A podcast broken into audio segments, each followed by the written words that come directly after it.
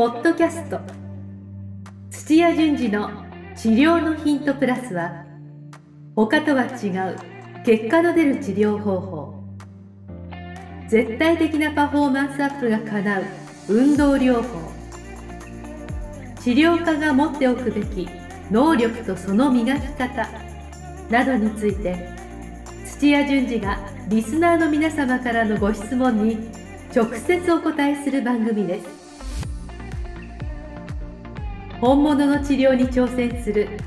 日本オランダ都市療法協会がお届けします。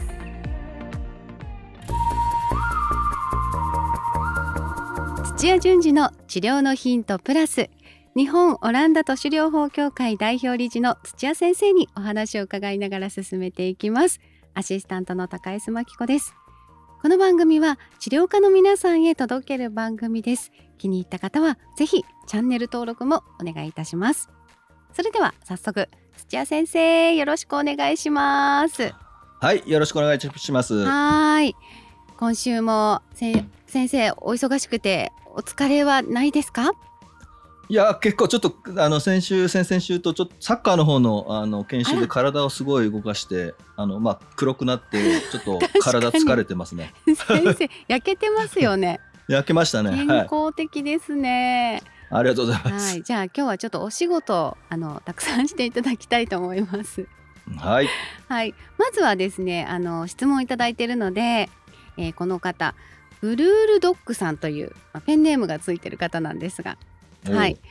えー、41歳ですがこれから専門学校に入学して理学療法士になれるでしょうか？また卒業後の就職先はありますか？大変なのは臨床実習だと聞きました。何が大変なのでしょうか？うまく乗り切るアドバイスをお願いしますといただきました。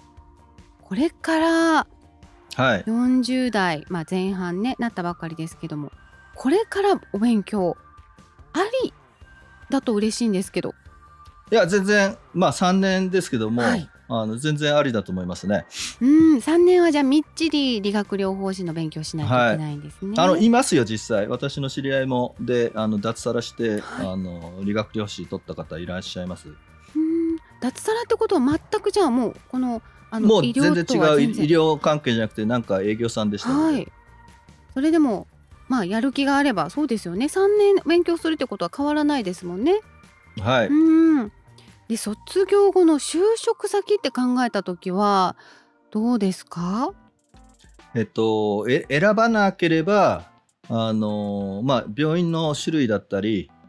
あるいはあの介護職の方とかあのそういうところはまだまだあの人手不足なので、えー、全然大丈夫ですね。うん。ちゃんとこうじゃあアルバイトとかパートとかじゃなくて就職もあの正社員です。はい叶うと。やっぱり叶いますね。このあの国家資格っていうのは大きいですね。強いですね。でまあちょっと多少給料やっぱり落ちてきてる実情もあるんですけども平均で多分400万切るとかってそんな感じまで落ちてきてます。ただまあねあの地方で、えー、こう選んでいくと、うん、あの400万が全然余裕で暮らせる地域もありますから。はいそうですよ、はい、おじゃあやはりどうせやるならもう早い方がいいですね。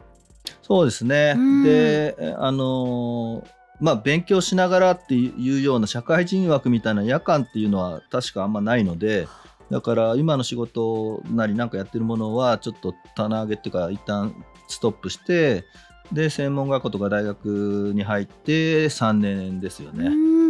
じゃあ今少しねあのこう金額的なこう余裕があったりとかする方はもうぜひこう時間は作ってっていう感じですね。はい、臨床実習って大変なんですか、はい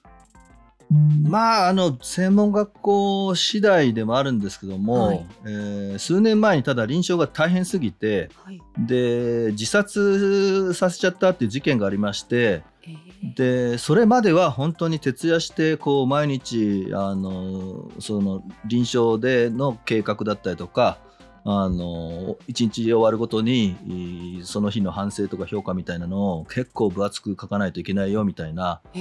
感じだったんですけどもちょっと、えー、厚労省からお達しが出てあのあんまりそこまでやるなっていうふうに変わったのであのまあそんなに大変じゃないとは思うんですけどもね。いやでもなんかやっぱりハードだったんですね、まあ、まあこれまで。ね、そうですね。もう本当に病院にあの泊まったりとか、あのそれで上司じゃないですけどもなんか結構古い体質なのであの金曜日あたりになると夜あの飲みに行くぞみたいななんかそういったことも強制されたいっていうのがあったみたいですけど今はもう全くそれはないですけども。そうなんですか。え、はい、先生と生徒でもそういうのがあるんですね。上司と部下みたいですね。えっと臨床実習は本当にあのが外部のクリニックとかに行くんですよ。実際にそっか。実習ですもんね、はい、実習なんでだから実際に患者さんをあの触ってみる機会としては、やっぱ行った方がいいとは思うんですけども、ね、はい。だってそれがないとやっぱり卒業は絶対できないですもんね。そうですね。うん。その時にこう実力を磨きながらどうやってクリアしていくかっていうのは本当に大変ですね。うまくこう。う担当、うん、そうなんですよ。担当にとか病院によって、で、そういうのに慣れてて、担当の人も決まってて、で、これやったら次これやってっていうふうに、こう、どんどんどんどんこう、プログラムが通りこうやるようなところに当たればラッキーですけど。うんどうやったら乗り切るってコツとかってありますか？コツはやっぱり他のあの実社会と同じようにあのやっぱ与えられた課題とかあの期待されてる答えって何かなって言ってそれを先回りしてしっかりまとめるとか、あのあるいは、えっと、その先回りがわからないっていうことをこう伝えた方がいいですね。できないこれってこういうことですか、うん、そうです、うん、これってこういうことですか？とかあの可愛い部下を演じるじゃないですけどもはい、だもしかしたらこの41歳のブルールドックさんその辺は社会経験あるからあの一番ダメなのがあの無口に黙っちゃってで分かってるなと思って先に進んでったらあの全然できなかったとかっていう感じになっちゃうとあのやっぱお客さんお客さんと患者さん相手のあのサービス業のあのいった一部でもあるので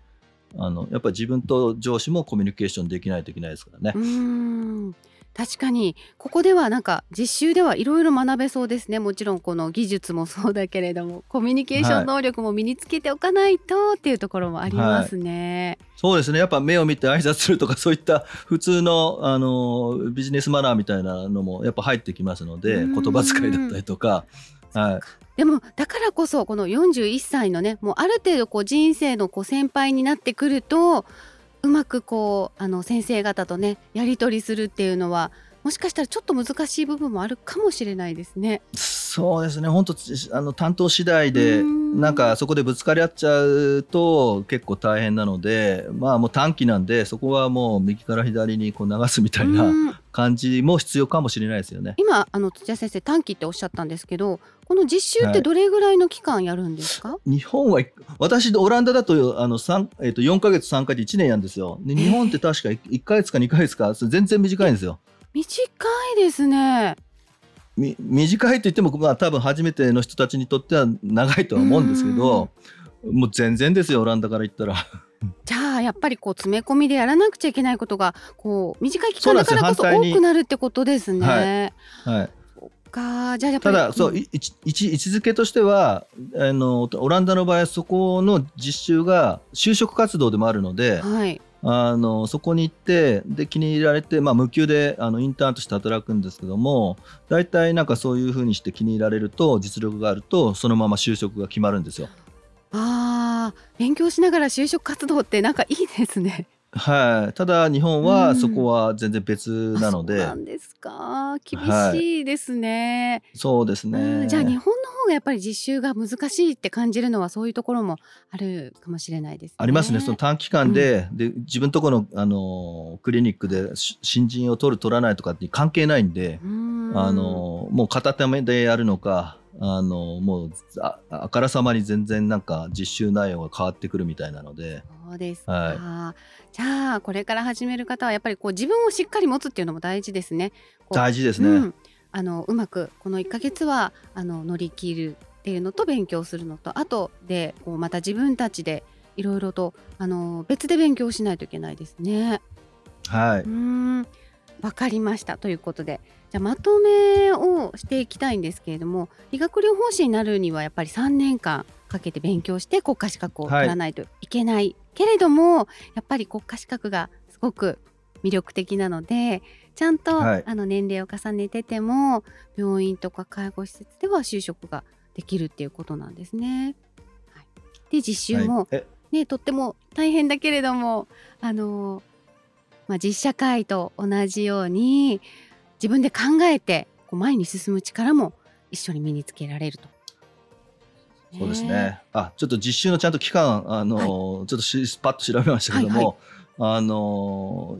評価測定実習ってなんか体をあのテストする測定するっていうのが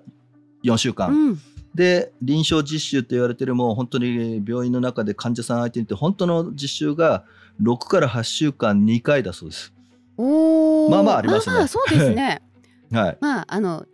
本当にしっかりそのあの実践を積むっていう意味では必要な期間なんでしょうね、ねこれがね、はい、でも日本ではこう夜間でお勉強するってことがちょっと難しいかもしれないってことなので、はい、やっぱりちゃんと学生として3年間頑張るっていう期間が必要になるっていうことですね。はい、41歳からでも新たな挑戦ができるってなんか素敵ですよね。ぜひ。そうですよね、うん、はい、頑張ってほしいなと思いますしもしよければあのぜひオランダ都市療法も一緒に学んでもらえたら。はい。もう本当にその先もっと深めたいとか、うん、あるいはもう開業したいとかっていうのであればあの武器としてはオランダ都市体系的でいいんじゃないですかね。ねはい。ですのであのぜひ土屋先生のあのセミナーにもお越しいただければなと。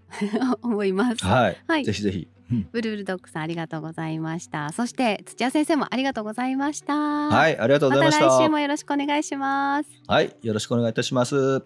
さあ番組では皆さんからのご質問をお待ちしております。理学療法士としてご活躍の皆さん、また柔道整復師や鍼灸師の皆さん、今後オランダ都市療法を本格的に学びたいという皆さん、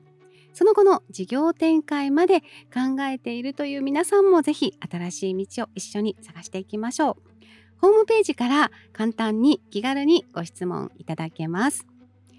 土屋順次の治療のヒントプラス日本オランダ都市療法協会がお届けしました。それではまた来週です。